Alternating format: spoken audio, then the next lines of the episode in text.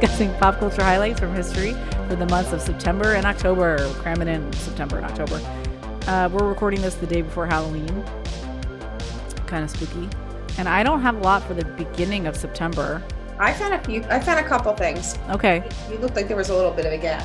I for September 1st, I saw um, 1939 scoop of the century. Telegraph journalist Clare Hollingworth becomes the first to report the outbreak of World War II. Did you ever hear about her? Oh, yeah. I never heard of her. Is she the one that saw the tanks lined up? Yeah, yeah, yeah. So yeah, so it was. This is from the New York Times. they had a whole bunch. She died in um 2017 at like 105, but all her obituaries touched on this. So she was like less than a week into her first job as a reporter for um, the Daily Telegraph. She was driving alone in Germany on this road going into Poland, and it was like a 20 mile distance. And she saw like these tarps all set up, like blocking this valley, and wind blew up um, it was on the German side, and wind blew up, and she saw the troops and the tanks and the guns and all that stuff. She's like, So oh. Yeah, so she knew that there was some kind of major military, you know, something was happening.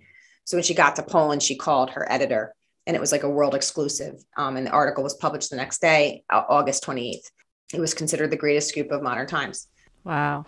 Yeah, it's crazy. And I mean, uh, there was already like tension, right? But they didn't Yeah. know that. Yeah. yeah, and she worked for like four decades as you know, different different uh, publications and everything, and ended up dying at the ripe old age of 105 in Nice. 2017. But I never heard of her. No, yeah, I think I only reason I know that is that I think either I think it was last year. I think I saw her and and thought about putting it in. Yeah, can imagine your first week on the job and seeing that? Yeah. Oh, Talk about your asshole puckering, seeing all those Yeah. Uh oh. on this road. Shit. Let me Yeah. get into Poland. Yeah, I thought it was interesting. Yeah, that is interesting. And then I'm pretty sure last year we talked about Rear Window, right? Yes. Yeah, because that was um in 54. And we both love that. That's our, our favorite um Hitchcock, right? And then you didn't have anything for September 2nd, right? Nope. Randomly I saw in 1986 was when Kathy Evelyn Smith was sentenced to three years for the death of John Belushi.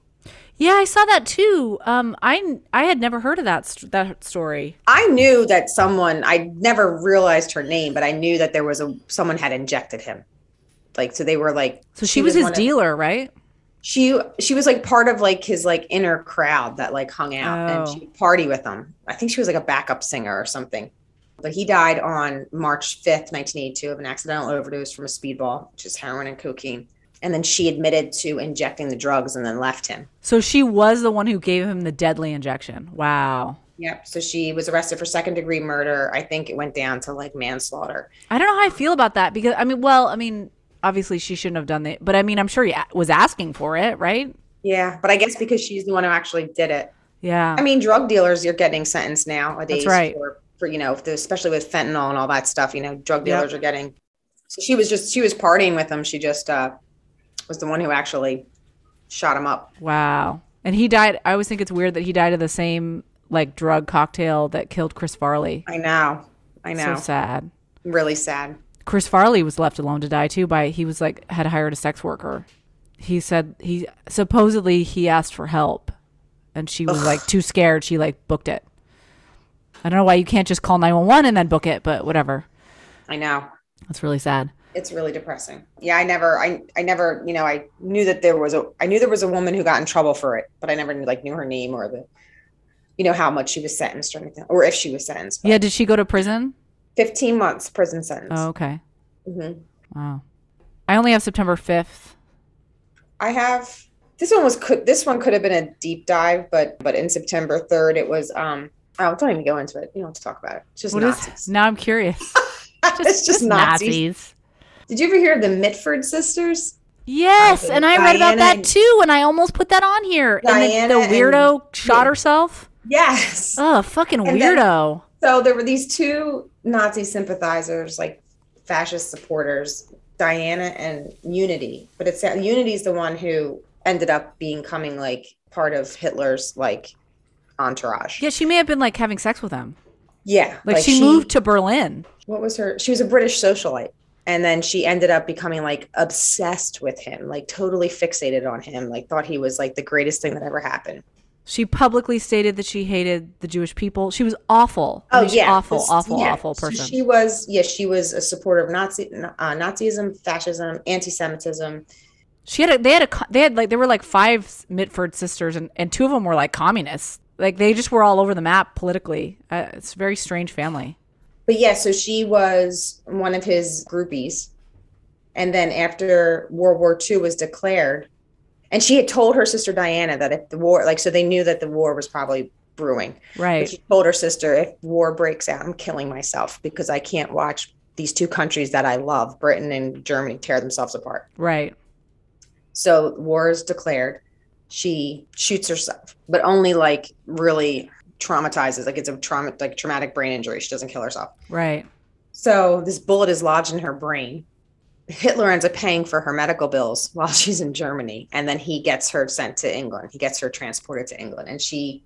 So that was in 1939, and then she ends up dying in 1948. She lived that long, and she ended up getting like um, what did she get? I want to say meningitis. Yeah, I think you're right. I think it was meningitis, some kind of infection. because of Connected somehow connected to the bullet. Yeah. Yeah, and then And she ended she- like I remember saying like she was young when she shot herself. She was in her 20s and then she died like in her 30s. And um but there did you see that there's like conspiracy theories that she wasn't that the the coverage of her being like seriously debilitated is some people believe that it was just to protect her from Oh, from being tried as treason for treason. That she was actually like quite high functioning and would have guests over and was still like Wow. had boyfriends and stuff and like didn't get you know didn't get married or anything but like Oh, that's juicy. yeah, so there's like there's because you know her father was like titled like they were like high level Mm-hmm. Ar- aristocracy in in England, so they sound sound like a bunch of weirdos. The whole family sounds like a bunch of weirdos. And then the weirdest thing, like I coincidences like this wig me out. Did you see the city in which she was born? The city she was born. Yeah, Unity Mitford. That's the Nazi daughter of, Right. that we're talking about. She was born in Canada when it, you know, was like more of a colonial. You know, it's now it's like a Commonwealth, but when it was like colonial Canada, her father was stationed over there for work, and she was born in a town called Swastika, Ontario. Oh my you, gotta, you can't make this up. Like if I put this in a book, you'd be like, "This is ridiculous." so weird, right? Hmm. It was meant to be. I know. It's like bizarre.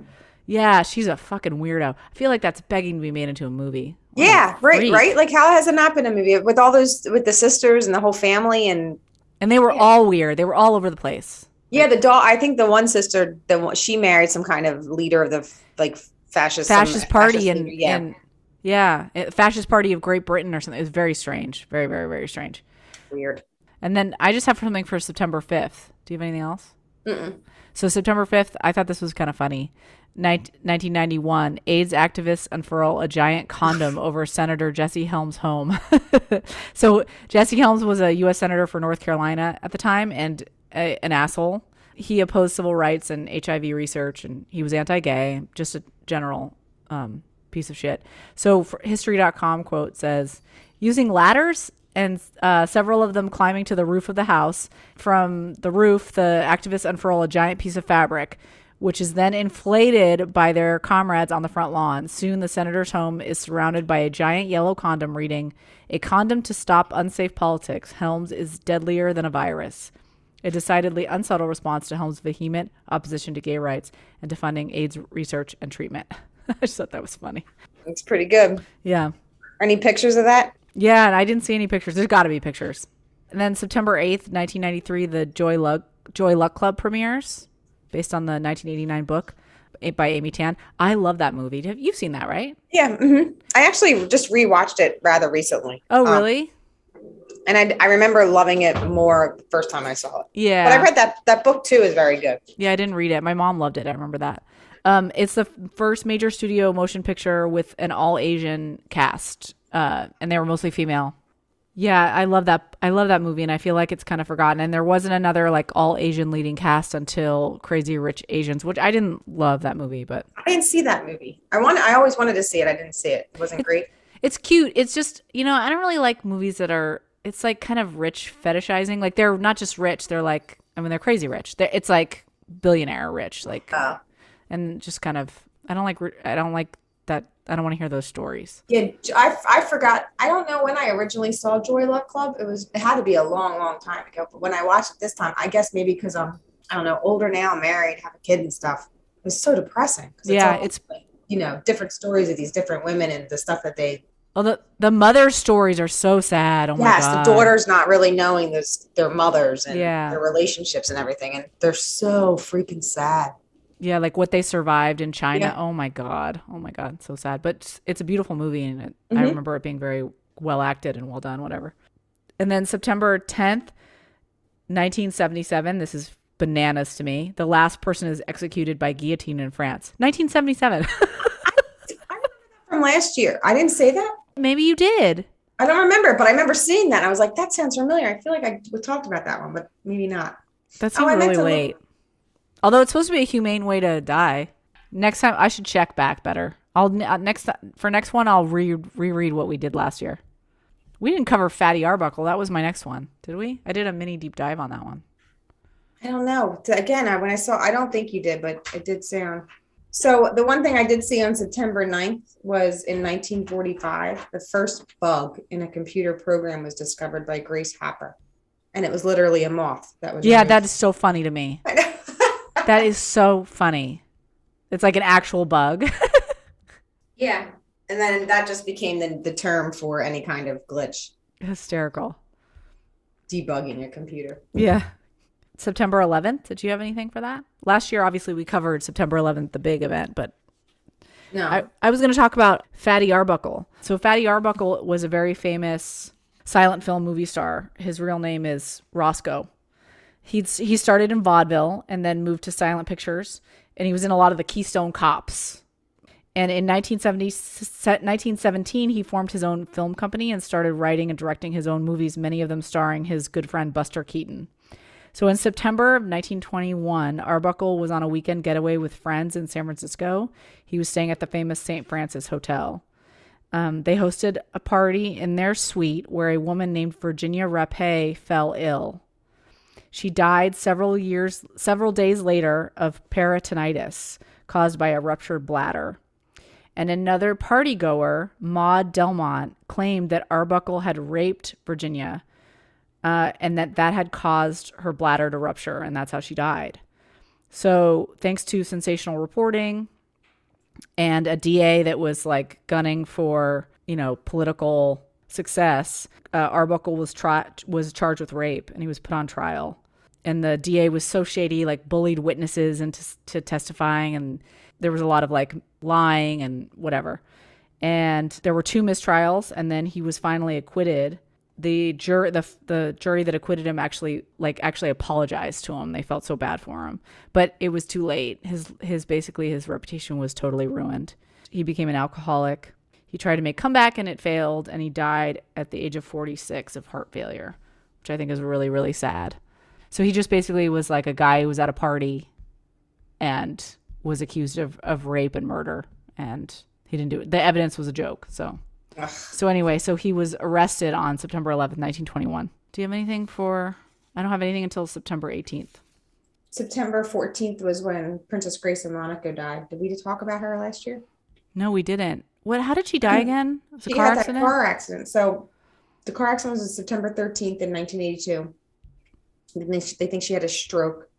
Um, she was driving back to Monaco from her home and lost and lost control of her car and drove off this. You, you always show this like the winding roads. Yeah. she went off the edge down a mountainside. Oh my Um, God. Her, teenage daughter, one of her daughters, was in the car with her when it happened, and she tried to get control of the car but couldn't get it. And she wasn't very old, right? No, I think she was like I want to say she was in her fifty-two. Oh my God. She had a stroke at 52. Jesus. Sucks. From all that smoking and Yeah, she probably smoked a lot. Yeah, so she had brain injuries, fractured her like various bones, and then she died the following day because she was taken off of life support. Yeah. Speaking of um, tragic deaths where there was a medical issue, this reminds me of the death just the death that just happened with Leslie Jordan. Oh, Oh my god, I had to like control myself from crying. I was so shocked. I love him so much. So like no one. uh, His whole purpose was just to be silly and funny and make people laugh, and he Yeah. was freaking hilarious. I tried to explain to Daniel that it was like he's like he was like wholesome but not like goody goody. Like he swore and he was still Yeah. kind of kind of body and naughty sometimes, but like he wasn't. You couldn't not like him. I mean, he was so No. Uh-uh. like funny and sweethearted and just Did like you follow him on Instagram? yeah. I just oh, I loved his little videos and everything. I know. so sweet. I could listen to him talk all day long. Oh, that accent is is I know. That was Yeah. so shocking, and I knew because my co- my friend uh, uh, who I work with, Pat, was like, she's like, oh, there's no way he died in the accident because TMZ posted a picture of just the car, and it, it doesn't. It, it was like a fender bender. It was didn't even Right. look like yeah, it wasn't like, a it wasn't like Anne Heche. no, no, it wasn't totaled. Yeah, yeah, it wasn't totaled. Like he, so I don't know. Did they release yet if it was a? Oh, he was having heart issues. They I said that he was having Yeah. shortness of breath, I think, and had like a cardiology appointment coming up. But he was having shortness of breath, I think, for a few days before the accident. Oh God, get in there, people. That's just what go I'm to like, the ER. when- just go to the I ER. tell everyone that, like Shortness of I- breath, just go. anything, just what's the worst they're going to tell you? They're just going to send you home. But Better why are you going to ignore that and just wait for an appointment? You're going to make an appointment two weeks out. You could be dead by obviously. You could be dead by then. Yeah, it's terrible. Especially heart shit. That's scary, man. Yeah, it's so scary. But yeah, so that's they, they're thinking that she probably had a Massive stroke, and stroke or something and then crashed her car with her daughter in it. Her daughter was fine though. that's good. But that was September 14th. So I have for September 18th in Oh, 1970. one thing. Okay. September 15th. I didn't go into it, but there it was um 1835, September 15th. The HMS Beagle with Charles Darwin on board reaches the Galapagos Islands. The only reason I'm bringing this up is in high school we had this um, biology teacher, Mr. Riley. I just I was in high school in the 90s, but he always wore like he dressed like he was in the 70s. Like he had these tight powder blue like pants, like everything like just like he was like retro before retro. But he all he went to the Galapagos Islands. That was like his claim to fame. He Wow. went to the Galapagos Islands, and he loved when we got to that part of the year, so he could show his slides from the Galapagos Islands. Oh God. And he did it to every class because everyone just talked about it. We'd be going through because my sister had him, um, my brother had him. He'd go through, he'd go through the slides, and it's like random animals in the Galapagos Islands. And all of a sudden, it's just a picture of him in a tight bathing suit with a woman in a bikini, and he like would scroll. He would scroll past it real fast, like, "Oh, I don't know how I got, I got it in there," but he did it to like he every. did it on purpose. Yeah. He never took it out the slide. Was he in like a banana hammock? but it was so great because he just kept. And it's like him, like like whole, like with his oh, arm. Oh, he probably thought he looked so cool and like sexy, and, and he just kept it in because everyone would be like, Oh. Ah, and then start laughing. He's like, oh, oh, I don't know how that got in there. Oh, but he did it every year to every class. What am I doing in my yellow speedo? And uh, sorry about that. Oh God. that get in there? So anyway, every time I hear Charles Darwin, I think of Mr. Riley and his ball sack. Also, the the Beagle, the whatever it's called, the HMS Beagle, whatever it is, that is always on freaking crossword puzzles. Like if you're ever Is asked it? what, yeah, if you're ever asked what Darwin's ship was, it's the Beagle, like the dog Beagle. You're so smart, Emily. I just noticed. I just remember. You know, do, do you are you into crossword puzzles? I'm kind of a crossword dork. They're I kind of addictive. They're Mhm. addictive. Like once you start, you get like hooked on them. But the more you do, do you get better at them? Yes, that's yes, and they Okay. there, but there are certain like words and trivia that are repeated. Like I don't know why people just they the writers of them love to fall back on that. Do you do them in the newspaper? Like where do you where you I that's the hard way to do. I used to do them with pencil in like a book. I would buy like a book, but now I do them on an app. And the great thing about the app is it tells you if you got it right. So you, if you do it with pencil, you, there's there's no way to find out you did it wrong until you realize that you're not matching. You know, like things aren't working in the down or whatever. So I use this app called Crossword, and it's uh, I love it. It's like it's just it's just great. You can I'm gonna download it. Okay. I think you'd like it. And also you're a reader, so you probably be you're probably better at it than you realize. Like, you know. I do Wordle. I like that. But, uh, Yeah, Wordle's fun too. And work your way up. Start at like medium or something or easy and then we're on hard now and I think there's a very hard, but I, I just stay at this one. Okay. Very good. And you can kind of cheat if you want to cheat. Like I almost never do this because it disappoints myself, but like you can like look up a letter. They'll let you look up a letter or whatever. But yeah, it's fun. September 18th, 1973. I thought this was kind of cool. Uh, Jimmy Carter files a report. Oh yeah, I never heard this. this claiming he saw a UFO in October 1969. So this is before he was president. Um, Jimmy Carter was in he filed a report before he was president too. He was in Georgia in 19 October 1969, waiting outside uh, a building, waiting for a Lions Club meeting to start. When he saw the darndest thing I've ever seen, uh, 10 to 12 other people witnessed this UFO as well, and they described it as being very large, very bright, and with changing colors. From his, history.com said Carter reported that the object hovered about 30 degrees above the horizon, moved in toward the earth and away before disappearing into the distance. He later told a reporter that after the experience, he vowed never again to ridicule anyone who claimed to have seen a UFO. And while he was running for president in 76, he he promised to declassify the government UFO files, like all the reports. And then he had to walk back on it cuz after he became president, you know, I guess like it's too risky to um until now. He's probably like Yeah, I know. That they did like cuz they declassified a bunch, but there was uh, worries about defense info being released. But um, yeah, have you watched the ones that they declassified? Mm-mm. Oh my god, they're so weird. And you have to keep the audio on because it's crazy to hear like these are like professional navy pilots and you know like and they're like holy shit what did he just do? Like it was like crazy one of Where them did dips you watch it? uh, just go on just google it. You'll see it's like released new release you know they they released them in that. There was a whole wave and then there was another release just like a week ago. Like one of them went into the ocean. Uh, what the fuck and then one of them like um spins in like it spins like horizontally and vertically at the same time it's so weird it's it's tr- very trippy and um yeah it's like really fascinating my grandpa was really into ufo stuff Did we talk about Nope last week, last time? yes we did fucking love that movie So good. so good Scary, but good. and then I don't. I then I have September twentieth. Do you have something? Anything else? 18th, 19th. Not no, not before twentieth. No. September twentieth, nineteen seventy three. Billie Jean King beats the self proclaimed male chauvinist Bobby Riggs in the quote Battle of the Sexes tennis match. So this was a tennis match, and it was a ridiculous media event. So Billie Jean King came into the court on like Cleopatra on a gold litter carried by men dressed as ancient slaves. And Riggs arrived in a rickshaw pulled by female models. I mean, it's just so silly. And then um, the announcer was Howard Cosell. Uh, Billie Jean King won, and it was seen as a victory for f- women athletes and for women's rights. And King was actually in aside from this like goofy match, you know, she was actually known for for championing um, the rights of female athletes. She lobbied for fair treatment of female tennis players who were still being paid less than their male counterparts. And in 1973, the U.S. Open became the first tennis tournament to award women the same prize money as men. I can't believe. Well, who thought that was fair to give uh, at the U.S. Open before 1973? Why? Why would a woman? Why, I don't understand. Who, why would you determine that they de- they deserve less in their prize? That's bizarre. So gross. She's lovingly referred to as the mother of modern sports for her trailblazing and for her success as a tennis player. I did not see that movie. Did you see the movie based on that? No, I did not. Mm-mm.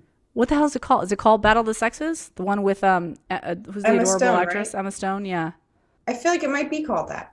No, I didn't see it. I don't even know if it got good reviews. I just remember Emma Stone has that funny little um, that mullet hairdo for Yeah, part of it. right. Battle of the Sexes. Yeah, 2017. I should watch it. I like her. So, and then I don't have anything until like October 3rd. What about you? September 23rd was when Shawshank Redemption came out in 1994. It's like everyone's favorite movie.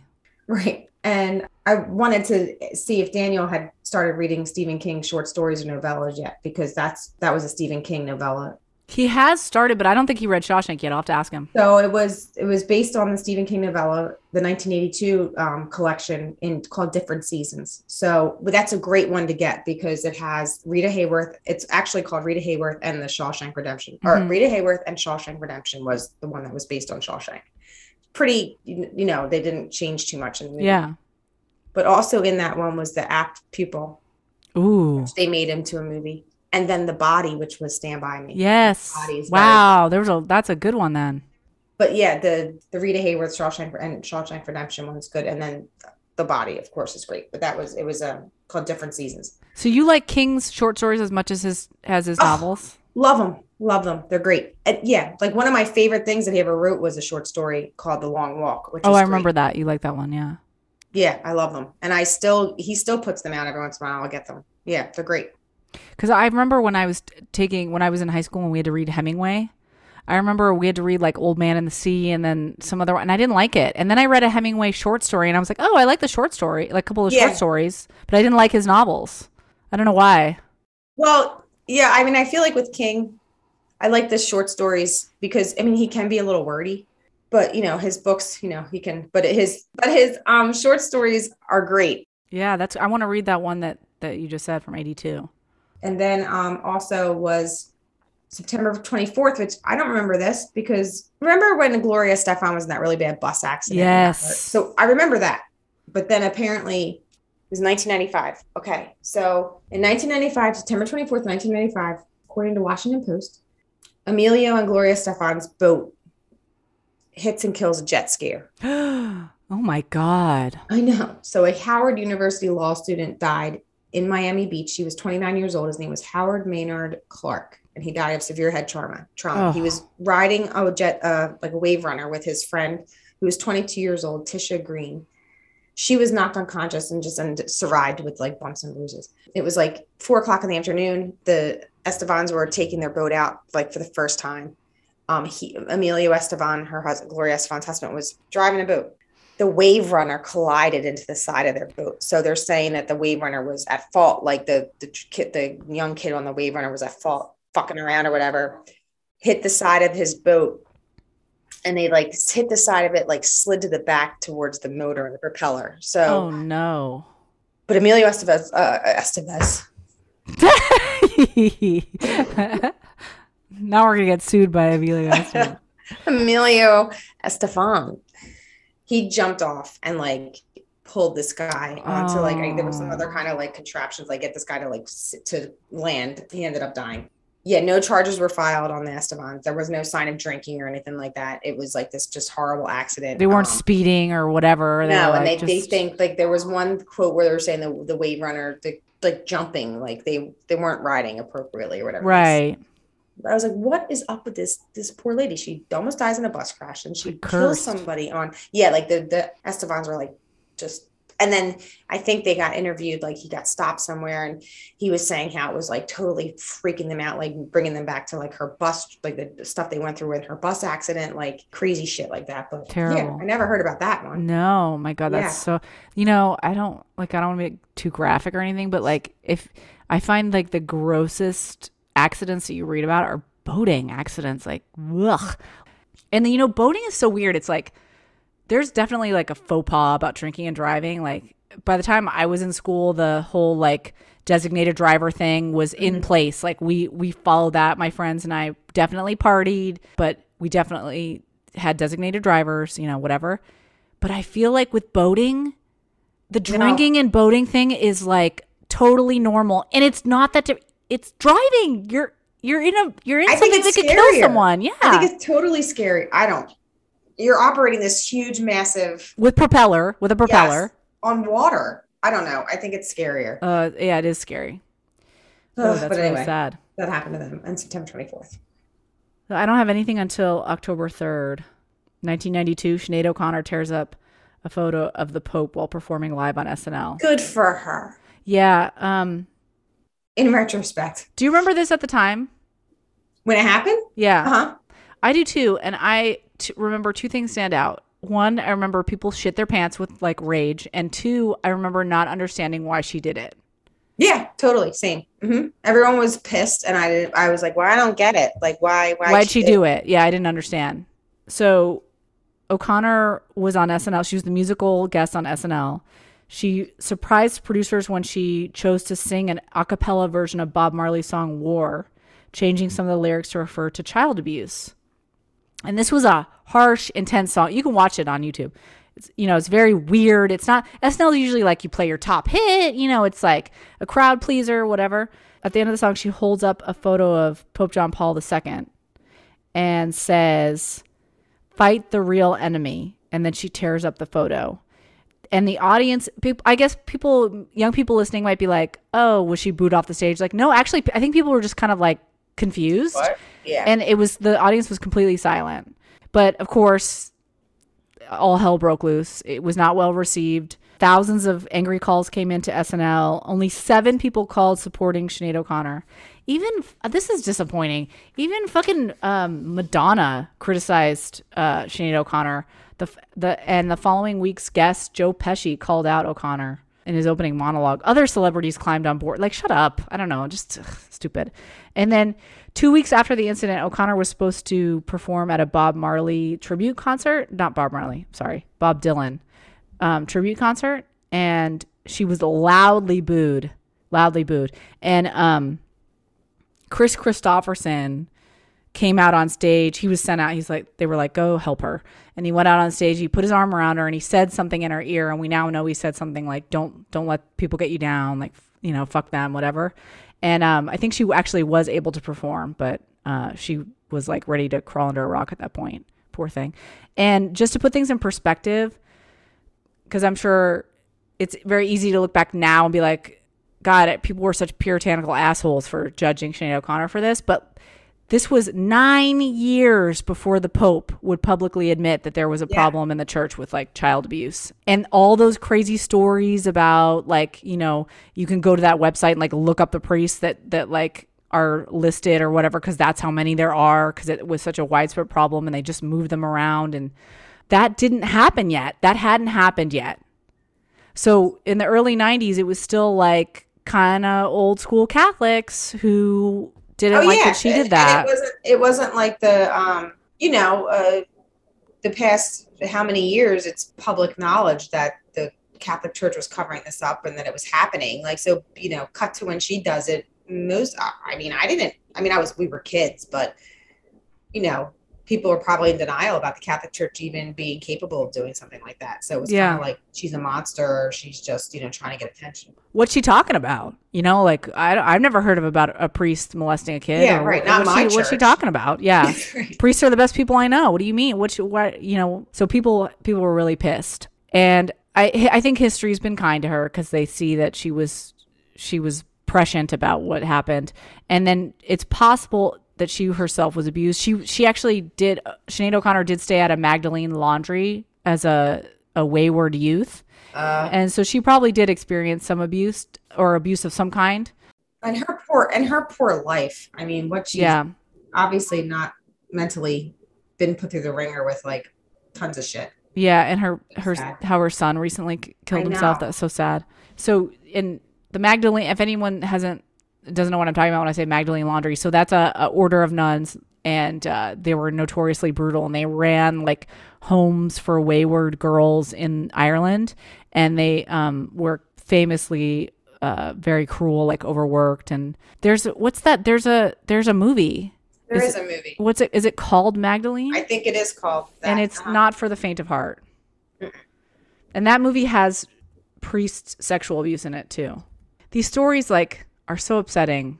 I think people just kind of people who aren't Catholic probably just assume that like every priest and every nun is horrible. But I went to schools run by nuns and they were they never they were not like the people in this movie. The Magdalene Sisters is the name of the movie. It's very good, but it's it's very hard to watch, so content warning. Anyway, so the next thing I have is October 5th. October 5th, 1990, the first NC 17 rated film is released in theaters, Henry and June. I've never seen it, but I do remember one of my teachers said she saw it, and I was like, why are you telling us this? um, because it was like it was like you know it's like soft. Hey, guess what I saw this weekend? Yeah, so weird. It probably the I remember getting a lot of coverage like that it was the first NC-17. Now that's like the kiss of death because the theaters won't carry your film or whatever if you if you have that rating. It's like but I think at that time that probably helped Henry and June because I don't know that it's that great of a movie. I never saw it. I never saw it. Anyway, then I don't have anything till October 10th. Um, the only thing I was bitching about, I'm sure I bitched about it last year, was October 7th, 1982. Cats opens up on Broadway. Which Crap. Ran for, a total of 7,485 performances, ending in September of 2000. Why is a u- universally panned people make jokes about how much they hate that show. Why why is it also one of the longest running? Did you see it. it? No. Oh my god. I like class trip. Like I went on my dad's class trip in middle oh, school. God. It was my dad. My dad taught middle. Uh, middle child school. abuse. and they did a New York trip, and I went with him. And I remember turning to him 20 minutes into it and I was like, I'm gonna kill you because Yeah. it was horrible. Oh my god, there's cats walking. Oh, it's just terrible. I don't yeah, I don't know. Even the movie sucked. Remember they made a movie a couple years Oh, ago. I, I didn't see it. The, I don't like the music. I don't like and then they're in the audience. Like yeah, they're all over the audience. oh, it was just so terrible. annoying. Ugh. Ugh, ugh. No. And it lasted forever. Yeah. October 10th, Whitesnake, Here I Go Again, reaches number one on the Billboard Hot 100. Poor Tawny Kitaen. Tanya Kitaen, every Tanya Kitaen, everybody that remembers that that uh song because of that the video on Tanya Kitaen on the, uh, as, a, was- as a hood ornament on the on the on his car, and she just passed. Right? Yes. like last year. R.I.P. They were lady. married at the time. That's right. They were together. I just remember thinking she was so pretty in um, Bachelor Party. Remember that Tom Hanks? Yeah, yes, I do remember that. She was his uh, fiance in that. I Yeah, still- thought She was the really prettiest. pretty.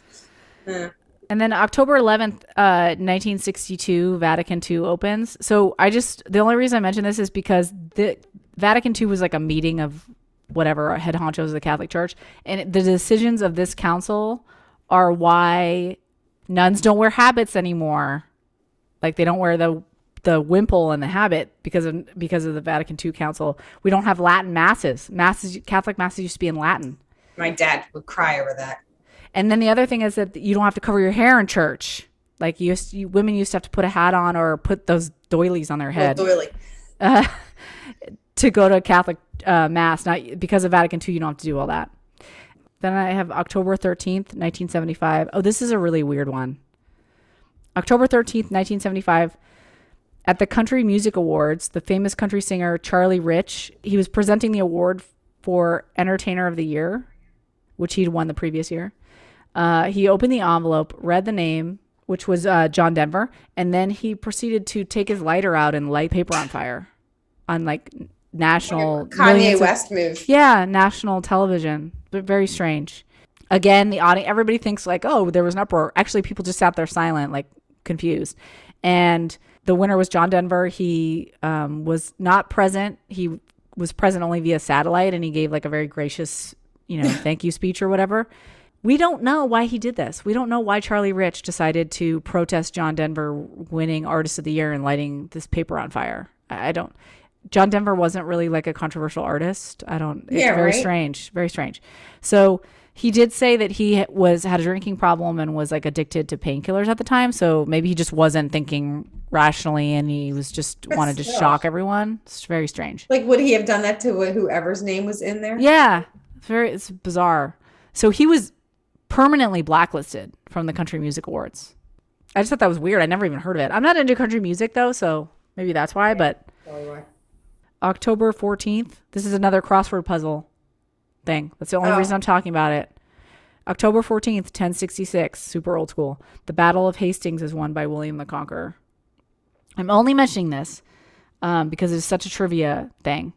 So, this event, the Battle of Hastings, 1066, is the reason you and I speak the way that we speak, and it's the reason, quote unquote, Western civilization is the way that it is. William the Conqueror was the Norman king from France, and he overthrew the Anglo Saxon English king. And in so doing, the languages of French and Anglo Saxon were merged and formed English. So it's a huge deal. Remember having, you know, you have to learn certain dates 1066, 1215 was the signing of the Magna Carta. That's about it. That's all I got, actually. But anyway, that's always on crossword puzzles. Well, I had to. I had to start memorizing these things now. Yeah. Yeah, you're gonna, you're gonna learn it because I downloaded it. I got it on my phone. You're gonna, I think you're gonna get addicted. It's literally just called crossword. Yeah, it's not even creative. I think it's called, it's Red something. Red, Redstone is the owner, is the company. Oh wait, does it come in packs? Mm-hmm. Yeah, and it'll be like the author, and then it'll have like ten. Like this? Yeah, Okay. October 14th, 1994, Pulp Fiction opens in theaters. Do you remember what a big deal this movie was? Yeah. Mm-hmm. And the soundtrack. Do you remember what a big deal the soundtrack was? Yes, I love the soundtrack. Oh my god, I awesome. played it so much. I loved it so much. It was so quirky and fun and I just loved it. Yeah. it. I remember seeing it in the movie theater and it blowing my mind. I'd never seen anything like it. No, with just you know, with the incorporation of music, the violence, you know, and then it had like the drug use, and it was just you know, sex too, like the whole gimp thing, and like like stuff that like I never even like, what the fuck is this? Like this guy's this kept in a cage in this leather fucking outfit. Like, what is this world? Like, And what- that's like ancillary. That's like ancillary to the plot.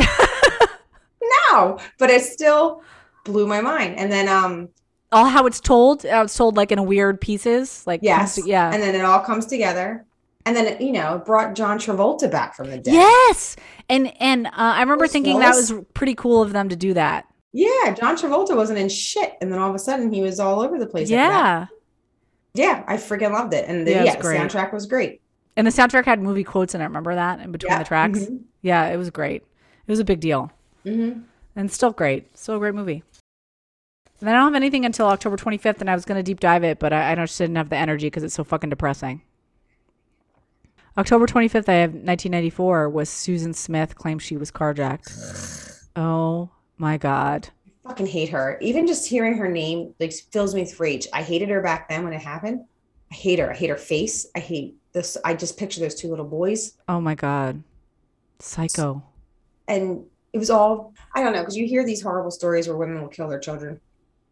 Who was the one who broke my heart? The one who was obviously postpartum. I blamed her husband. Oh my God. The What one who, who drowned her five kids. Um, Yates. And Yates. Yates. Andrea Yates. She's in a mental mental ward or whatever. That that one killed me because I did not think she was a monster. I think that she was an untreated yeah. postpartum. and her husband ignored it. She How many people help. ignored the red flags of this woman, and she should have been helped. Uh, you know, this woman was doing it for fucking a man, She boyfriend. was- Yeah. Yes, she was gross. It reminded me of that. Um, remember that crazy '80s movie they did the Farrah Fawcett movie based on that Small Sacrifices book, and she that was a whole thing that she shot her fucking kids in the car over that. 'cause she wanted to Diane be- Down. Diane Downs Yes. is the true she story. Wanted to be with her boyfriend, and he didn't want kids, so she thought she'd fucking kill her kids. Oh, she was car. garbage. Yeah. And then the one daughter survived, and then oh, so this is what that woman reminds me of. This piece of shit who, oh, but she was successful and killed. You know, that I will say, I do want to point out just because uh, I didn't know this at the time and I don't remember it getting a lot of coverage, but she was, um, Susan Smith was like repeatedly raped by her I stepdad. know. Yes, I know. It's true. I mean, whatever. Don't, I there are a lot of people that are molested and abused and don't kill their children, but I know. No, it's true. And then you you heard about like you know when she was in prison, constantly getting caught with having sex with the guards. oh and, my like, God. so she's got this behavior of got you know, issues. Yeah. yes, there's definitely some underlying things, obviously. And I'm sorry, you drown your kids in a fucking car. There's definitely something wrong. Like you don't just wake up one day. You just don't wake up one day do that. Like there's something happened to you in your life. And she blamed a black guy. Yes, yeah, I'll just pick a black guy and blame it on him. Oh my Ugh. god. Yeah, that was awful. She's kind of every. I feel like a lot of people people were suspicious right away. And her crying on TV. Remember the Fake ass crying? crying and shit. Her bad hair. Her bad like her perm. yeah. Oh yeah, she was a that was a bad one. That was Yeah. bad one. I I was gonna deep dive it, but I think most people know that this is one of the people in history that is like a woman who's murdered her her babies. Terrible. Um, October twenty eighth, nineteen ninety eight. Bill Clinton, President Bill Clinton signs the Digital Millennium Copyright Act into law. This is a shitty, overreaching law, and it is why we cannot play clips on this podcast or any podcast because even seconds of audio is they'll pull you, they'll pull your whole, they'll, you know, it sucks. So from history.com, the DMCA, as it's called, was written in order to strengthen existing federal copyright protections against new threats posed by the internet and the democratization of high technology. So, and that sounds all well and good, but you know, the the people that love this are the industry, right? They make a lot of money, and they even show up at I don't know if you know this, but like cover bands get lawyers will show up and like issue restraint, like you know, cease and desist orders for Really? cover bands to stop covering music. I didn't believe it, but Daniel and I were in Lake Tahoe, eating in this nice restaurant, chatting with the owner, and he and we were like, "What what nights do you have live music?" Because we could see a stage and everything set up. He's like, "Well, we don't do it anymore because we we had cover bands and we were issued a cease and desist order."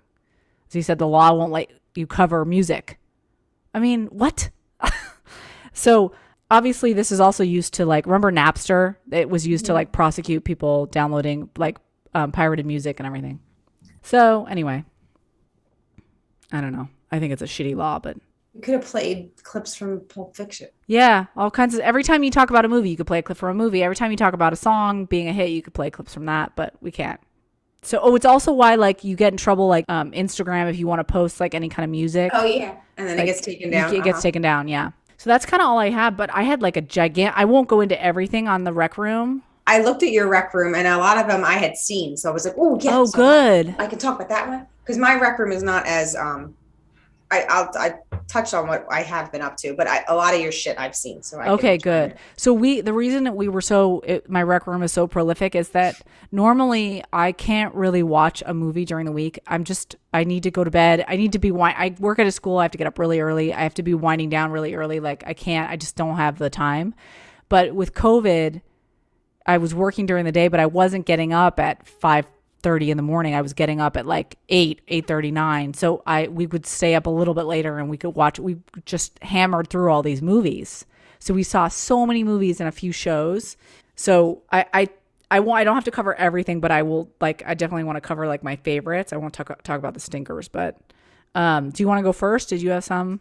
I I read this. Stephen King has a new book called uh, A Fairy Tale, and I read that. Did you like it?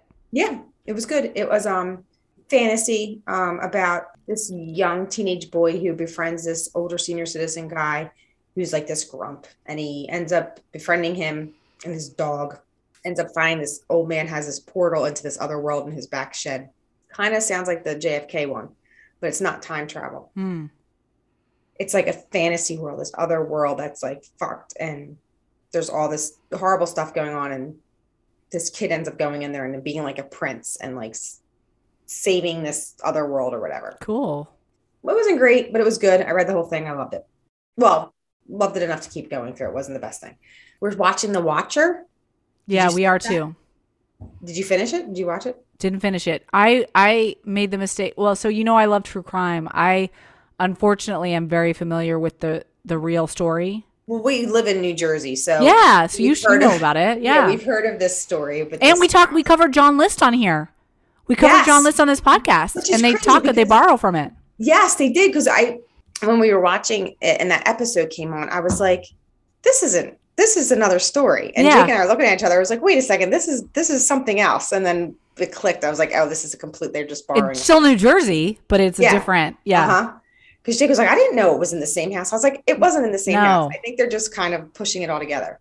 So that's creepy. We're watching that. Also, the house wasn't. See, we we need to like like just separate from the real story because remember the house in the real one was Wasn't not like- so grandiose No. like mansion. It was a charming middle, more more like upper middle class New Jer- classic First New all, Jersey. I hate the house in the in the TV show because Yeah, I think it's hideous. The inside with those stupid layers and stuff. no, was I don't would- like that. I'm not a great room person either. I mean, you know, like the kitchens and dining room is just No, one big I was like, don't who would that. buy this house? So we did that. Oh, and then I watched. I told you we watched um normal. I watched Normal People. I binged that, Yeah, which I, was I've seen that. lots of sex and but it It's like TNA. acting. It was like a. It, there's so Oh, much. It's it's so much sex. It was weird because it was like high. It's, they start out in high school, and yeah. I'm like, I want to. He's so handsome and cute. He's very cute. I Oh love his like mumbly Irish accent. He's so cute. And she's super cute. I didn't love that show. I mean, I thought it was good. I didn't like the direction it went, but you know, it was entertaining and the acting is very good. It was a good show for me to watch when if Jake was asleep and I stayed up. It was because he would not care about that, so I would just I binge that one. And what else did we see? Go through yours because I can. Okay. So, just for everyone listening, my husband and I watch spooky or scary movies and shows in October. So that's like well, I did watch all that. I watched. I rewatched Poltergeist. I rewatched The Shining. Okay, the classics. Doc, I Doctor Sleep. I rewatched um Exorcist. Like I did all that this. Time Did you manage to find track down the director's cut of, of Doctor Sleep? Mm-mm. You know, it's longer. That is so good. I know, and, I and that's our homeboy. That's what's his name from the guy who did um I know Midnight Mass. Midnight Mass. Why am I forgetting his name? He's got a really Irish name. Uh, Flanagan. Flanagan. Yeah. So he did one of the movies on my list. So first and foremost, I Oh, I forgot. you're gonna yeah. yeah, I forgot to mention last time we talked. I I know everybody has their view of Predator sequels as being caca. The the newest one, Prey, Jake wants is to see this. awesome. It is so good. It's not low budget. It's not cheesy. It's so cool. It's a It's like a tribal stuff, right? Isn't it like before? it takes place in like the 1600s and it is so cool it's like the you know the predator arrives and a, a girl has to a young girl she's probably like you know nine, 18 19 she's comanche she has to beat this this alien and it's interesting because like all of them like you have to outwit you can't it, it's weapon you're you're no match for its weaponry right so you have to outwit. But the difference is this is the 1600s or the 1700s. So so she doesn't even have she has nothing. She has a tomahawk. She has this amazing fucking dog, which by the way was a stray, and they found the found her and trained her, and she is so cute, so sweet. And I was like, the whole time I was like, this fucking this dog dog dies in the end. I will lose my shit. So spoiler alert, but she does not. The dog does not die in the end. So you don't have to be one. You know, like some people won't watch a movie if they know the dog dies. So it's just that she is this young lady is so clever and it's so cool and uh, it's so well done and um I'll tell Jake because I know he really wants to see it. it's it's cool as hell. Like I just I can't recommend it enough. I we loved it, and I think this is fucking cool. They released it. All the all the Comanche actors are all indigenous people, indigenous of indigenous descent, and they released a Comanche language version of it, which I think is so cool. That is cool. Uh, I mean, it's just it's a great movie. So, and then we watched. So this was the one. Mike Flanagan. Yeah, Mike. Mike Flanagan. Flanagan. Mike Flanagan is the guy behind the genius behind Uh, Midnight Mass, uh, the ha- house on Haunted Hill or ha- Hill House, Haunted Hill House, Hill House, and then um, Bly Manor. Bly Manor, and he did Doctor Sleep. He's, He's great, got that series on now. That's like the teens, uh, the hospice one. hmm and so he did this movie called Hush. I saw Hush. Okay, so Yeah. it's starring his Wife. wife, the very pretty dark-haired girl that's in a lot, of, young lady who's in a lot She of his was- movies. Yeah, she was in Midnight Mass. And Yeah, she was. She's the main like Girl. um she's pregnant in part of it. So the it's just a I won't give away too much to our listeners, but it's a good thriller. She's deaf. The character is deaf, which I this may it was made long enough ago that I guess that's not controversial because uh, I mean I I think now you kind of have to hire a deaf actor, right? Maybe not. I don't know Who knows anymore? Yeah. and then and sh- it's very good it is i will like content warning because i did have trouble getting to sleep because this is one area of like the thriller genre, subgenres that gets me like anxious it was like um Homebreaking. yeah true crime so like it, this could happen it's not like a um monster movie so just like a heads up for anyone who has problems with that like me then we saw like we saw the movie Fall. Did you hear about this? It's like a sleeper, kind of a sleeper hit. It's like about two girls who decide to climb this tower. It's like a radio tower, an abandoned radio tower that's like one of the tallest. And they they get they get up there and it's a survival film. So it's like they got stuck. They get stuck at the top of this tower. Mm-mm. And it's it's fun. It's like a fun survival. I like those movies, the survival movies. They're fun. Um, you know, like open water and shit like that. Like I don't know. Then we watched uh, Black Phone I want to see that one. and that is one of my favorites. Daniel didn't like it as much as I did, but I, I really enjoyed it. Uh, Ethan Hawke makes some scary, gr- creepy ones. So I, I'm kind of like, he eh. is aging poorly. Controversial opinion. So he l- is looking scary as hell. Like he looks, he's pulling off that like and he plays the bad guy in this. he right? plays the bad guy in in this. Yeah, and it is a period. It takes place in the seventies. It's a it's got the Stranger Things vibe of like it's kids like out on their bikes alone or whatever, and it's just really cool. It's got a paranormal element and things come together, and it's I just really enjoyed it. It's it's not the content warning for this one would be like again it is there is a criminal in it that it that can really happen. He's a child snatcher. So, but there is a paranormal aspect of it, and it's written by Stephen King's son. Oh, right. The story was written by Stephen King's son. So I thought it was good. Anyway, so then we watched Let the Right One In, which is a Swedish film that was remade in the United for there was a U.S. version, and then now there th- there's a series There's coming a out. book too. Yeah, it's a book yeah. originally. Mhm. Yeah, it's so good. so beautiful. It was beautifully shot. it's actually in a weird way a very touching love story. Yes, yes, it is a love story. It's not like there's not the there's not really even a clear villain. It's just sort of this sad, sweet love story uh, between tweens, you know, like Yep. and it's so good. It's so it's such a good movie aside from being a horror movie. Like it's a scary movie, but it's such a beautiful movie on its own. It just Yeah. was so oh, it was so good. I can and I don't want to watch the American I know the American one the tr- we saw the trailer for that and I didn't watch the American one. I watched the Swedish one too.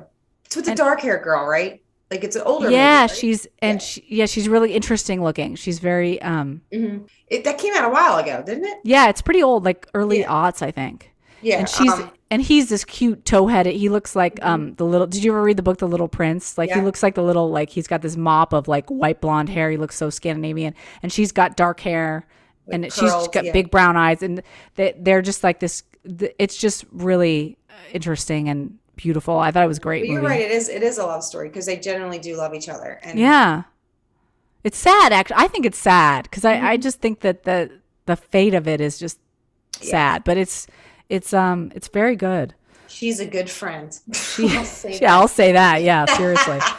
then we saw Blade, classic, classic vampire movie. I had never seen it, so I never saw Blade though. the Blade is um a vampire Snipes. movie. Wesley Snipes, uh, half vampire, half human, and he's fighting vampires, and he's totally badass on it. He has like amazing weapons. He, he's very cool.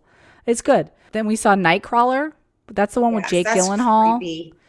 and he's like a he want he's trying to make it into the industry of like those weird like independent cameramen who like drive around Looking for looking for accidents and crime. Yeah. yeah trying to trying to like document them and then sell them to the news agencies to make it for like the morning or He's like the early. And he is so he's a very good actor like i was just thinking about this like he's he in this movie he makes you want to take a shower he is so like smarmy and he's one of those people that has like pressured speech and he's like kissing your ass like trying to sound like the smartest guy in the room but he's so creepy oh he's such a horrible villain He's all thin in that and all like Ugh.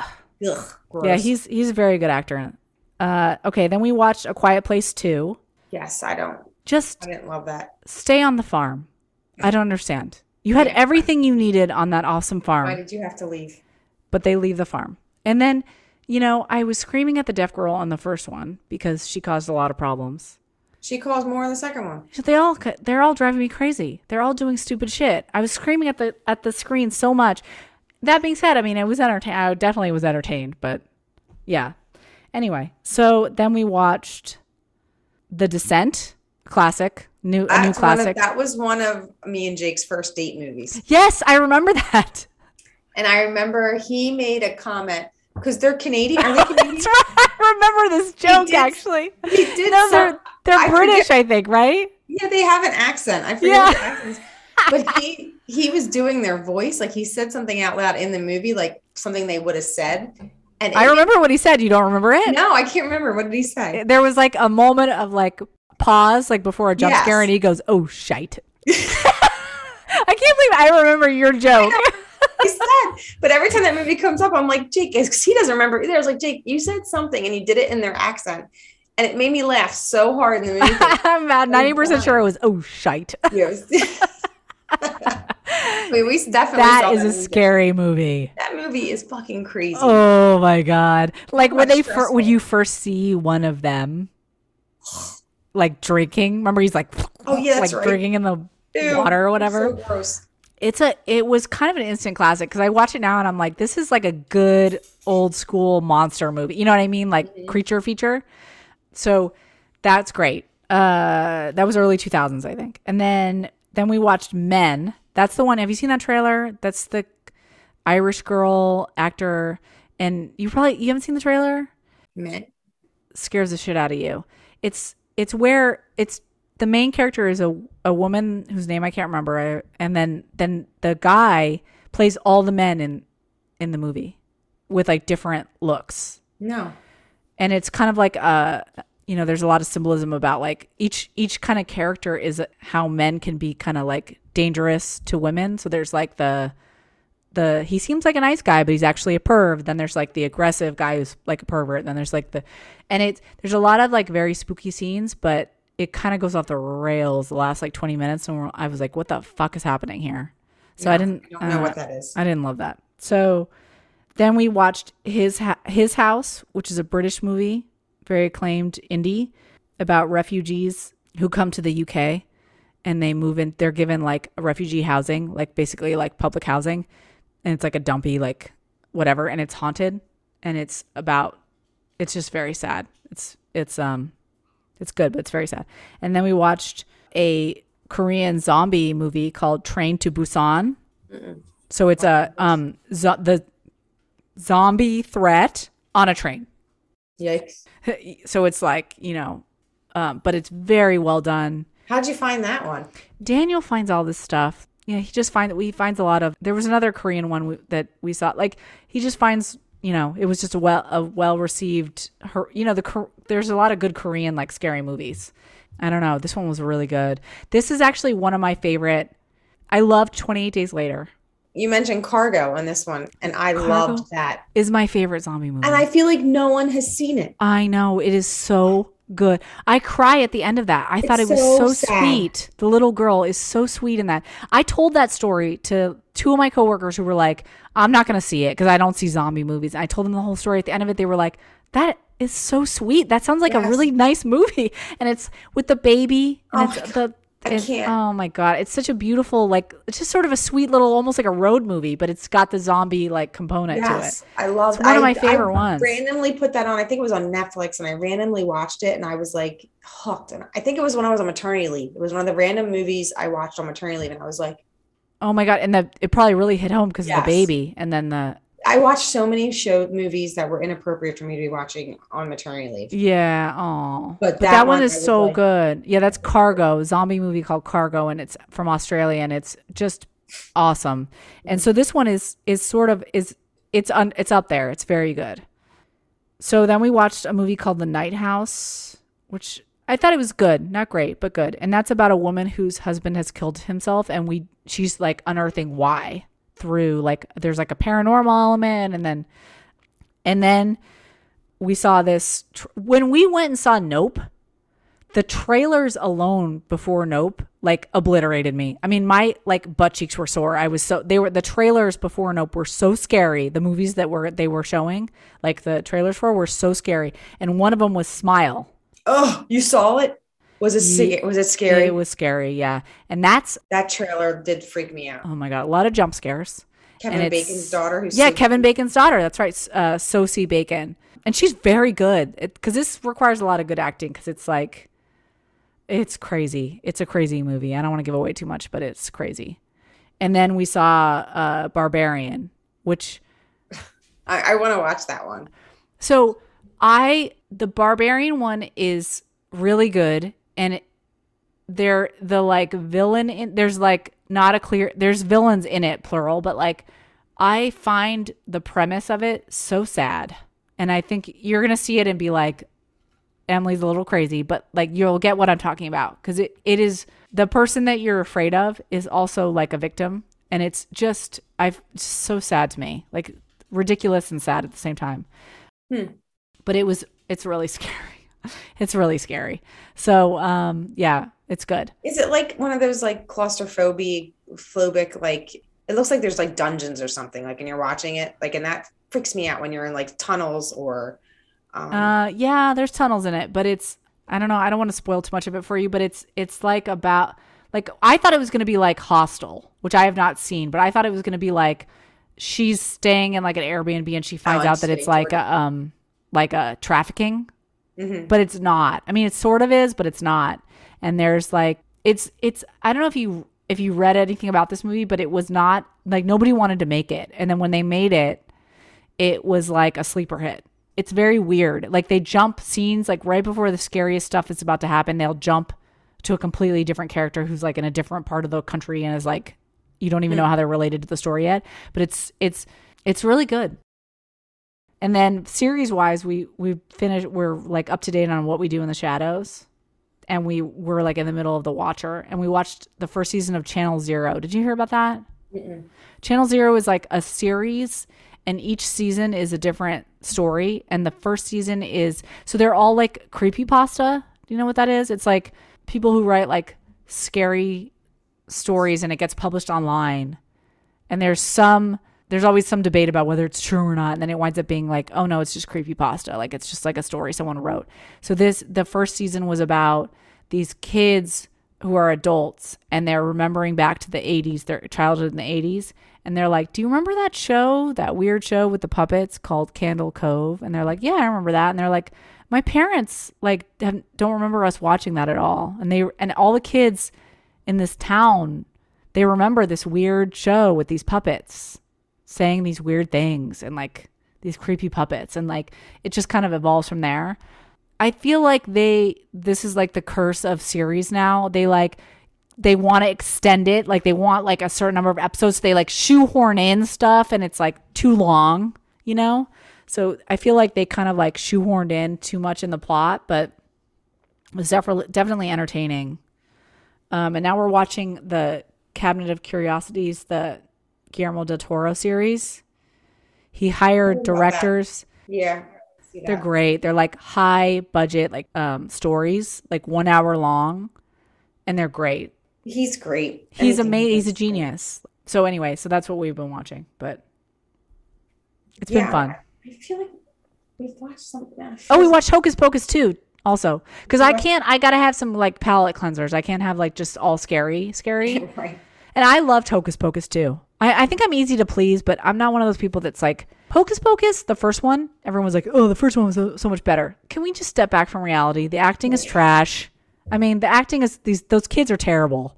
It's che- It's got some cheesy lines. Hocus Pocus didn't come out like in our youth. No. Like, I watched it as a twenty something. Hocus Pocus. Like I watched Hocus Pocus like as an adult. Yes. like, again, this is not stellar uh acting going Yeah. on here. Calm down, everyone. Like Yes. it's not this. The sequel I thought was great. It was funny and It adorable. was the same same vibe as the first one. and everyone, the the the witches all look fantastic. Like The I was, you know, I was, wor- kids that played them young was great. yeah, It was And- gross in the beginning. yeah, yeah. It was amazing, right? They like nailed it. Mhm. We didn't get through the whole thing. The girls ended up falling asleep, but we did Oh, okay. watch a big chunk of it. Yes. Okay. Did they did they like the first one? Yeah. mhm. Okay, good. Like the first one. Uh huh. We did watch Legend of Sleepy Hollow last year. I tried to get them to do it again this year. I watch it. love that. hmm I think it freaked. I think it freaked Mary out, and she likes. It's scary scary. It is scary. But we watched. We um. I got them to watch. Uh. Oh, I meant to tell you this. I'm gonna take back what I said on the last podcast, making fun of you for the um female version of Ghostbusters because we freaking watched it on Friday night, and I was belly laughing. it's so funny. I So love funny. it. Uh huh. It was great. Well, I Our mean, girl is amazing. She is so funny in that. I should have. I should have going to Queens now. I know. I should have known with all of them that are in that, and then like just Kate McKinnon. They're all so funny. Kate McKinnon is so funny in And there were so many like just dance scenes. Where Yeah. like- I was dying. I thought it was so funny. Yeah, we so I watched that with the girls. who I was stuck in the house with them because they were sick all weekend. We watched that Friday night, and then we watched ET last night because that's I was like, well, I was Oh. trying to find. Oh, we watched Gremlins yesterday, and then we watched ET. I was like, oh, this is really a Christmas movie. Yeah, Gremlins is a Christmas movie. but they like um Gizmo, and they wanted to watch. He's so scary. cute. So I was like, we can watch Gremlins because Gremlins is scary. E.T., did you hear about how the cast had like a reunion? Yes, I did see. Yeah, I saw little snippets. Of Did you see the clip of the Drew Barrymore story? So Daniel just literally, literally minutes ago just told me this. How she she's- thought he was real, Yes, and then that is the cutest thing. I just got goosebumps, and the and they, everyone like fed into it. She thought Yeah, so. so- Drew Drew Barrymore was like five when she made that movie, and she thought E.T. was real, and she would go over and talk to him on the breaks. And Steven Spielberg always made sure two guys were manning him to make him respond to her. So he seemed alive. Fucking Oh my god, such the cutest thing I've ever. So th- did you hear the mom? I can't remember her name. What's the mom's name of that? Wallace. she says she said yeah you you one night it was cold when we were filming and you got him a scarf oh my god that is so cute she was really worried about cute. it being cold well if you think about it why wouldn't she think he was real she's five Yeah, right. She was a baby in that. yeah she doesn't she is so cute in that I know. I got my kids now always saying alligators in the sewers. And Daniel was saying that probably affected her acting because I mean, if she thinks he's real, she's gonna. She's five. She's gonna interact not differently acting. with him. She's yeah, probably yeah, fucking playing with him. yeah. I just love that when she's running when she's after Ellie comes home and he's you know had the drunk episode at school and ET was drunk at home, and then he that's when he comes home and it's the thing and Gertie has him dressed up like the girl and he's Yeah. talking now and she's like I taught him that yeah, everything she's he's so saying I cute. taught him that she's so cute in it. She is so cute. Oh, I forgot to tell you this weird story. We watched 1922. Did you read that's that's a novella by Stephen King? I didn't watch that. That's the one on, on Netflix, isn't it? Yes. Yeah, I don't and I don't know if I read that. So it, it's not. It was a little slow. It's a good. It's it's more like the the It's after. farm, right? Yeah, it's a farm and it's 1922 see and it. it's it's kind of like the after like it's sort of almost like Telltale Heart but lengthened out like a year. Like it's like the effects of murder essentially. Like but the weirdest thing about that I want to tell you is that so Daniel is into he's on this kick for the past couple of years where he reads the Stephen King book or story and then he likes to watch them and then he listens to the Kingcast, which is the podcast that covers usually covers both the you know like the the book and the movie version of something. So the man who is the star of that movie, Thomas Jane. Yes. So Thomas Jane was a guest on the Kingcast. This was like back in 2020. So Daniel's like the weirdest thing happened. There's an ep- the episode that's dedic- that interviews Thomas Jane on the Kingcast because he he didn't listen to it at the time. Like he's listening to old episodes because he we just watched it, and Thomas Jane at the time is dating Anne Heche Anne Heche, right. That's and they're right. living together at this. So they interview Thomas Jane on the Kingcast, and Anne, H- it's A- Anne Heche's like home at the time, and Daniel's like, apparently, the Kingcast got all these like DMs and emails like, is Anne Heche okay? And I was like, what the fuck are you talking about? And he's like, well, I guess you can hear her in the background. So I could not resist. So my friend at work, Pat, and I, I pulled up the episode of the Kingcast and I rolled my chair over to her desk and I played that. I, I like, I was fast forwarding through it. I didn't listen to the whole thing. It starts out, you can hear Anne Heche on it, like giving him like he smokes a pipe. He's kind of like an artsy fartsy, and he smokes a pipe. So she hands him like a lighter, and you can hear her like talking to him, and then she leaves. He didn't realize they were recording it. So then I'm fat. I'm doing the 30 seconds forward because I don't want to hear the whole thing, right?